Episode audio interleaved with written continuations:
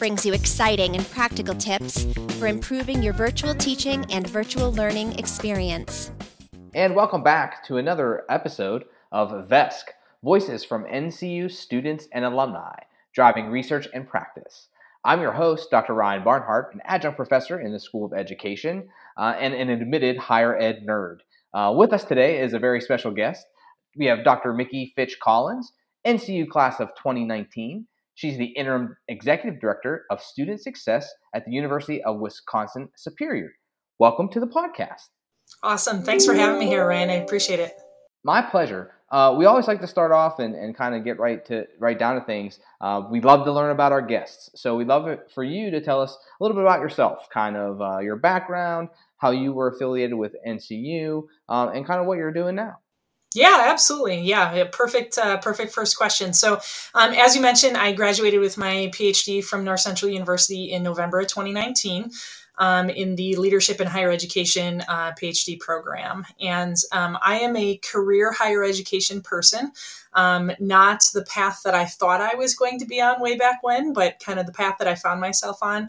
And I've always worked in um, kind of the non academic side of the house. So, student affairs, um, student services, academic support, diversity, inclusion, uh, equity work um, and um, have have worked myself um, kind of up the ladder, so to speak, at, at a variety of different colleges and universities, mostly in the Upper Midwest. Um, you can probably tell from my dialect that I live in northern Wisconsin, um, and uh, yeah, now um, for the last about year and a half, have been serving. I took on a, a, new leadership role at my university in charge of a division of student success, and uh, am, am one of the um, rare opportunities of folks that finished their PhD and got a new job all within about the same six week time period. So, um, so it's been a heck of a journey, and and obviously COVID's been a big, big part of that for the last year and a half.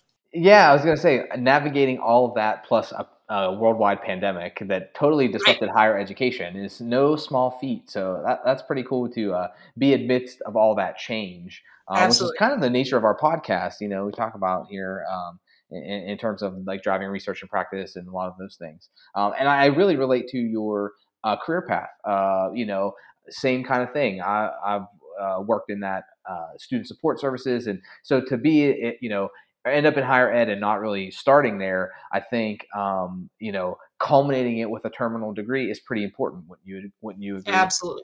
Absolutely, yeah, yeah. I think um, you know on on the I, I, say side of the house, and I don't mean to be so siloed in my language there, but you know, right? Because we definitely want to take down silos in higher education. Yeah, right? for sure. Yeah. You know, in the in the academic affairs realm, it's you know obviously very typical and very known for folks. Okay, if this is the path you want to go, full tenured professor, you know, um, or even associate professor, like you definitely need to have that terminal degree. I think on the non-academic or the the student service side of things, it's a little bit more murky, you know, um, and I think um, the expectations in the field have also shifted a lot over the last, you know, five to 10, maybe even 15 years, um, where a master's degree was um, very suitable and um, for all levels of leadership. And in a lot of institutions, it still is. Um, but you're seeing a lot of folks that are going into that terminal degree to either step into that.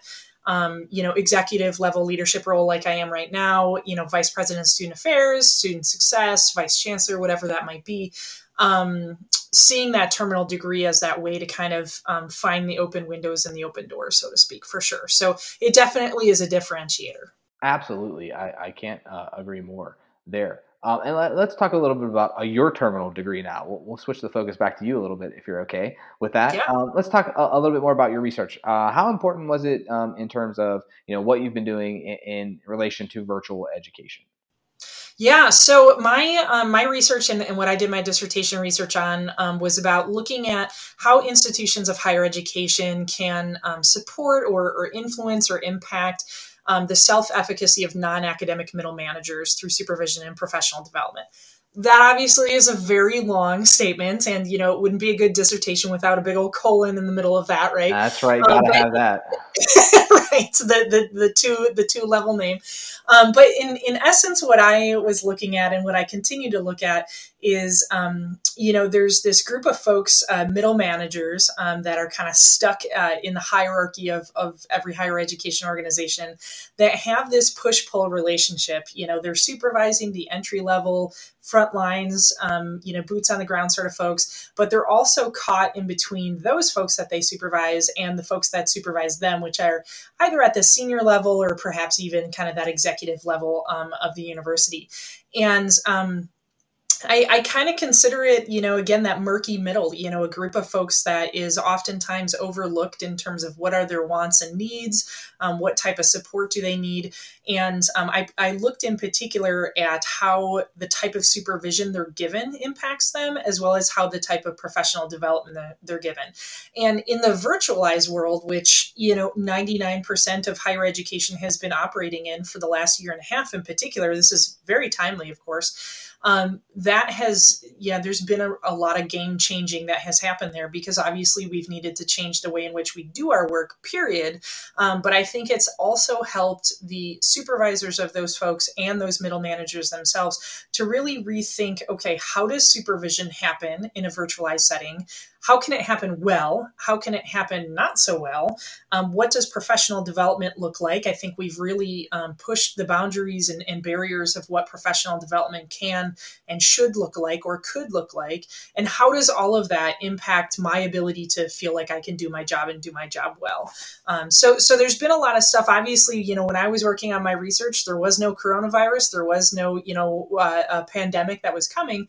Um, so that context and that lens is very pre-pandemic um, but the way in which you know i i feel um, very lucky because not only have i been somebody who got a job where i um, directly was responsible for supervising middle managers so i felt this calling or i feel this calling and this responsibility to live out my research every day which some people don't get to do that. Some people it becomes a book on the shelf and hopefully that's not a lot of folks out there but um, but also a way in which to look at this entirely differently as how do we look at virtual education?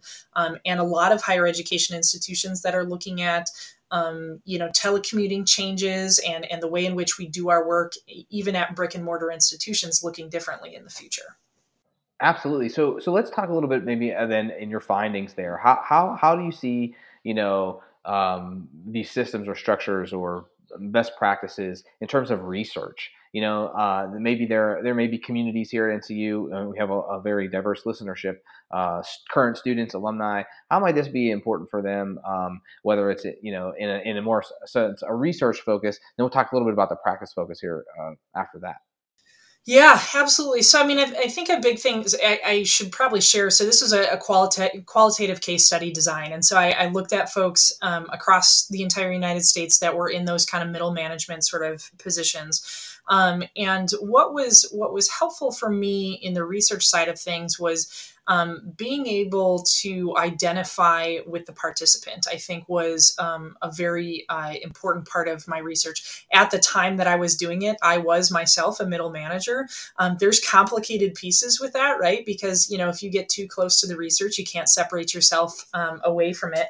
But it also, I think, in a lot of ways, um, endeared me to a population that might have had pretty low trust, um, especially when it came to the questions that I was asking about um, things that uh, in, inherently ended up being kind of negative conversations, bad experiences people have had, poor support structures they've been a part of, all that sort of stuff. And so, um, you know so so one piece was about kind of my experience um, is is being part of that target population. The other piece is you know being um, being a, a online learner as part of ncu um, i was already used to and had at hand the skills to connect with people virtually because that is the name of the game of being a virtual learner at ncu is you know connecting through video calls and, and phone calls and stuff with your faculty in your chair and all of these sort of things using social media to connect with other students um, and so I was able to um, very easily uh, uh, identify folks to be part of my research um, because I had that skill set that was afforded to me through my experiences as a student at NCU.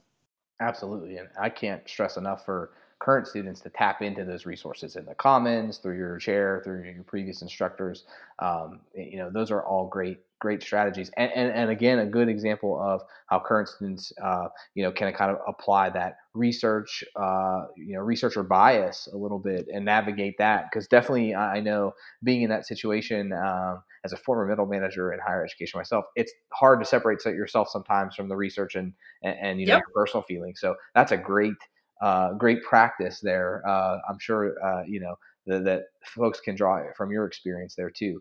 Uh, let's talk more a, a, little bit about the, that side of uh, practice. So, mm-hmm. um, you know, from your research and, and kind of the findings, how, how, how have you seen then, you know, this kind of outsource, I don't want to say outsource, but outlet for middle managers or these wants and needs in the virtual world. How how best can maybe those? Uh, and I agree. I like how you phrase that, the murky waters there, because it definitely is. Yeah. Um, I, I, would say oftentimes there is a disconnect between maybe sometimes executive or campus leadership and that middle management. So how does that, you know, in a virtual environment, in probably a continued virtual education environment, how is that important in practice in terms of practice? Yeah, yeah. I mean, there were there were definite findings. Obviously, like any good research study, I had you know very concrete sets of findings that came from that. Um, the one that has really held with me, um, especially through the COVID experience, is not making assumptions uh, about knowing what your supervisees need or don't need. Um, and I know that sounds like a really basic sort of thing to come away with. Um, but I think that, you know, again, this murky middle group of folks, there's an expectation that, well, you're not frontline. This is not your first job. It may not even be your second job. So there's an understanding that you have a base level skill set and, and ways of operating and conducting yourself. Um, but I think what comes with that sometimes is an assumption that you also know how to engage in ongoing continued learning, um, continuous improvement. You know how to seek out professional development. You know what you need in a supervisor and i think all of those when when we start getting into a place like anything when we start getting into a place of making assumptions we oftentimes find ourselves at the wrong end of the stick more than we do at the right you know um, and so especially in the virtualized setting um, you know as, we moved into covid but thinking about folks that are going to going to continue in virtual education settings um, you know we need to make sure that folks have resources at their hand and that we're actually having real conversations about okay what does supervision look like to you? Like what would it be you know, if I can wave a magic fairy wand and I am the very best supervisor to you that you would need in a virtualized setting, what does that look like? Name those things for me. And that might be stuff around, you know, regular one on one check ins on a weekly basis. That might be stuff around making sure that I can reach you on a chat function. Um, that may be you know, I um, having you know block time on calendar for us to work on projects together in a synchronous sort of fashion, um, because so much of the virtualized world happens in asynchronous sort of ways. You know, so it could be things that are really concrete like that, or it could be things. Um, one of the things that I've loved seeing over the last um, year and a half that I really hope continues, um, you know, kind of before, during, and after um, with the pandemic is uh, access to professional development that really takes the fee barrier um, and the travel barrier uh, reduces that significantly. So, like asking those questions of like, what are the skills that you need to learn supervisee like what are the things that you know that you're not super sharp on or things that you want to develop even further that i as your supervisor can help pave that pathway or open that door um, because again i think if we if we put ourselves in a situation of assuming, okay, well, I have a, a seasoned middle manager um, who's in charge of this department. Um, they probably know how to do budgets. They probably know how to be an effective supervisor themselves. They probably know how to conduct evaluations. They probably know how to do crisis management. When we start getting in that probably space and that assumption space, um, that's putting a lot of pressure on that individual. Um, and that's taking a lot of pressure off you as a supervisor when in fact you have significant responsibility as a supervisor. Um, so that would be you know my greatest takeaway is having those very transparent conversations of what are your wants and needs? What do you need out of this relationship? And most importantly like what can i do as your supervisor to help you believe in and get your job done? So both believe in your capacity to get your do- job done but also actually get the job done. Those are great points um, have you, uh, you know, considering your, you know, we talked a little bit earlier on about how um, you've kind of navigated this new role and this new position at uh, UW Superior. So, has there been any anything from maybe your findings or your research or best practices that you've implemented, um, you know, in your new role? Yeah, yeah, a couple of things, and you know, and it's interesting because the timing. I started this no, new role about two months before the pandemic started, and so my staff and I, um, these are all folks that I I knew before and had pre-existing relationships with, um, but we have very limited experience of doing face-to-face supervision with one another. It's all been primarily virtual, um, and because of that, um, for me as a supervisor, um, making sure that I maintained an appropriate level of contact with each one of my um, direct direct reports was really important. Um, and one of the things that that came from my research um, but I, but also I lived out in my practice was this idea of you know intentional, frequent contact and clear expectations. Um, and so for for my direct reports, so I have seven direct reports um, that are in charge of seven different departments. Um, we have regular every other week one-on-ones, pre-scheduled recurrence on the calendar for an entire academic year, um, one hour of dedicated time together. And I always tell them this is your time. You know, you are in the driver's seat, I'm in the passenger seat. Like this is this is what you need of this time. Um, I certainly will bring agenda items to that meeting, but I always try to reinforce that as your time. Um, we use uh, uh, Microsoft OneNote. Um, some folks maybe might use like a shared Google Doc or something like that. Um, and we use that as a shared document so that we have kind of a keep uh, a, running agenda items um, so that we know exactly like what's on each other's agenda for that meeting. So it's really purposeful and intentional time together. Um, certainly there's times where there's, you know, just chit chat and catching up and, you know, telling stories of things that have happened or whatnot. But we have that agenda to kind of make sure that we're keeping each other on track. One of the other things um, that actually came from my research too, um, that that I was like, I want to see how this works, um, is you know and I found through lived experience that that one on one was really kind of a business items sort of meeting, and I wasn't feeling like I was getting the full perspective of like how are you doing as an employee? What are questions that you have that are lingering out there? What are big picture things that you need to know? Um, what are things that you want me to be sharing with my peers on chancellor staff or external to the university? Um, what are things that you're really struggling with? And so I implemented, you know, I call it tidbits tidbits, but just kind of, you know, every, the, in during the times that we don't have those one-on-ones so that kind of off week um, they fill this out and this is a passive form that they fill out um, and just kind of answer those questions. And what that does is it's really about synergistic supervision at that point then because it's giving me you know our one-on-ones give us the opportunity to have business items to talk about and, and kind of resolve problems and issues there. But those tidbits really allow me to kind of understand how the whole person is doing. Um, and certainly individual health and wellness, um, mental health, uh, personal, you know, balance, boundaries, whatever you know term you want to assign to that, has a really big influence over people's self-efficacy and their ability to do their job well. And so, you know, implementing those two pieces has been really helpful to me in this kind of virtualized supervision uh, modality we're in. That's great. I I, I can't uh, having a being a health and wellness person like background myself.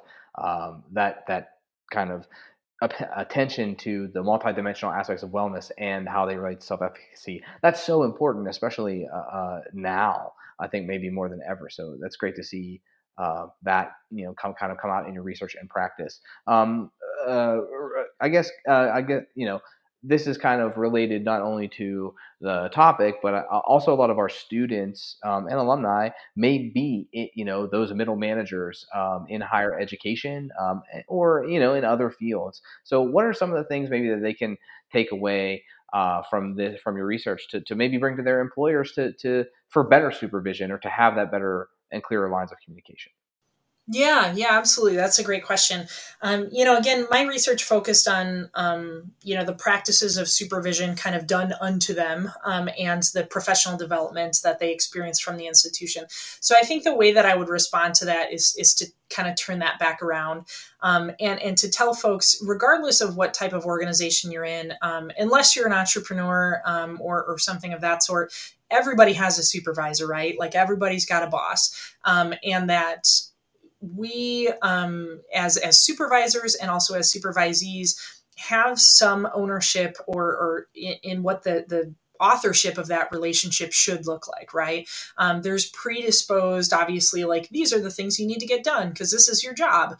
Um, but what is oftentimes missed in that is having a conversation about what the supervisory relationship should look like and what we want it to look like, right? And so, you know, I think about throughout my career, I've had a variety of different types of supervisors, some of which that have been very um, developing and, and awesome for me, and some of which it's been a very transactional, like, do these five things. Okay, I got these five things done. Here's these other five things for you to do. And, and that's the end of it. Um, so my pieces of advice would be is is to have that conversation with your supervisor regardless of what organization you're in to make sure that you have a clear understanding not only of what your job is but also of what that supervisory relationship should be like. Um, because uh, you know some folks will want something that is very interpersonal. Some folks will want something that's very transactional in nature. Some folks will be like i want to talk to my supervisor every day. Other folks will be like i just want to talk to my supervisor once a month so that they know that i'm doing my job um, that's one piece of it. The other piece of it is around um, professional development.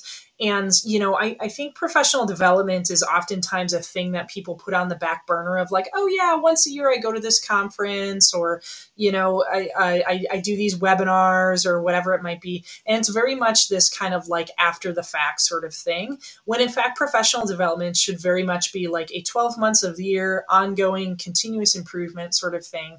Um, that should be directly linked to not only your job, but the job you're hoping to have in the future too. Um, and, and that's a also to have with your supervisor is like, here's the things I'm hoping to learn. Like, here's the skills I want to build. Here's the competencies I want to build.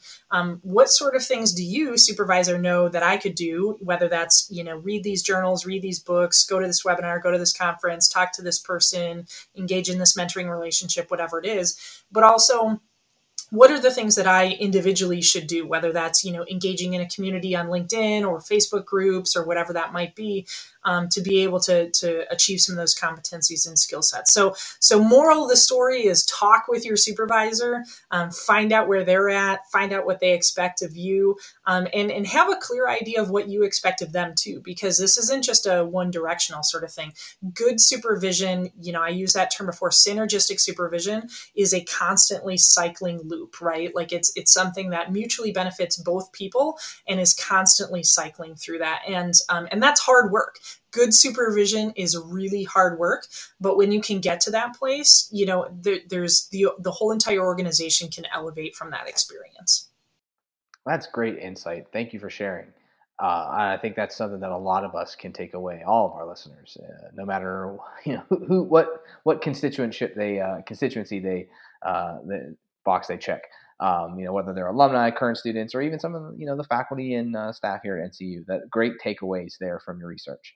Um, all right, this brings us to my favorite part of the podcast. It's my favorite question. We ask everyone this. Um, uh, we're all about making life easier for everyone. So, is there one hack, a tool, um, you know, something that makes your life easier in terms of you know virtual education or your workflow or processes that we should be using? Yeah, yeah. Um, yeah, I wouldn't name one in specific. I would name a concept related to virtual life hacking um, and that is um, to to leverage technology for mobility. Um, and so, you know, as a online student um, and an online, you know, learner, educator, all of those sort of things, for me, being able to move around with my technology and still access all of my materials to either do schooling or do work is super important. So every um, piece of technology that I used, I wanted to make sure that it's something I can access on my phone, on my tablet, on my laptop, on one of my family members' laptops. So you know, wherever I am, I'm able to plug in and do my education. I'm able to plug in and do my work. Um, so, um, especially these days um, in the pandemic environment, but certainly before that, um, when I was working on my schooling, it, it, just was so critical to me that if I had a thought occur to me or um, you know, an idea or a resource that I wanted to check, it wasn't like, oh, I have to be on my laptop at my house at this place. It was like just pull out a device, log in, drop the note in there, you know, whatever it is. So whether that's using the Google Suite, the Microsoft Suite, you know, whatever um, project management tool you might use, um, I think the mobility between our mobile devices and our laptops and computers is is super essential. Um, that's certainly absolutely what helped me make it through the finish line in terms of my dissertation was being able to do my work from wherever, whenever, um, and and not be limited by being in a particular time or space for sure. No, that's absolutely valid points. You have to be mobile fluent. um, and, and technologically fluent. I think with all all pieces now in this day and age, and that's a good strategy to adopt. Well, um, uh, so it's great insight here. Uh, I, I want to thank you again for taking some time out of your busy schedule to, to you know to meet with us and, and talk on our uh, VESC Voices from NCU Students and Alumni podcast. Uh, before we go, we always like to kind of uh, give our guests an opportunity to allow um, like our NC NCU community members to connect with you. Uh, essentially, an opportunity for you to plug your pluggables, if you will. So, um, without without further ado, go ahead and plug your pluggables. Yeah, yeah. I would just say if anybody wants to connect, I'd be super open to it. Um, you can find me on uh, LinkedIn. Um, just it's uh, forward slash Mickey Fitch, F I T C H, um, or on Twitter. I'm uh, the handle there is just Mickey Fitch, Mickey like the mouse, M I C K E Y F I T C H, um, and we'll connect from there. I'd love to connect with anybody. Awesome. Well, again, thank you so much, uh, Dr. Fitch Collins. Uh, and uh, this is again um, the VESC Voices from NCU Students and Alumni Driving Research and Practice podcast. Thanks for joining us. We'll catch you next time. Thanks for joining us on VESC. This is Dr. Amy Lynn. Remember, learning is right at your fingertips.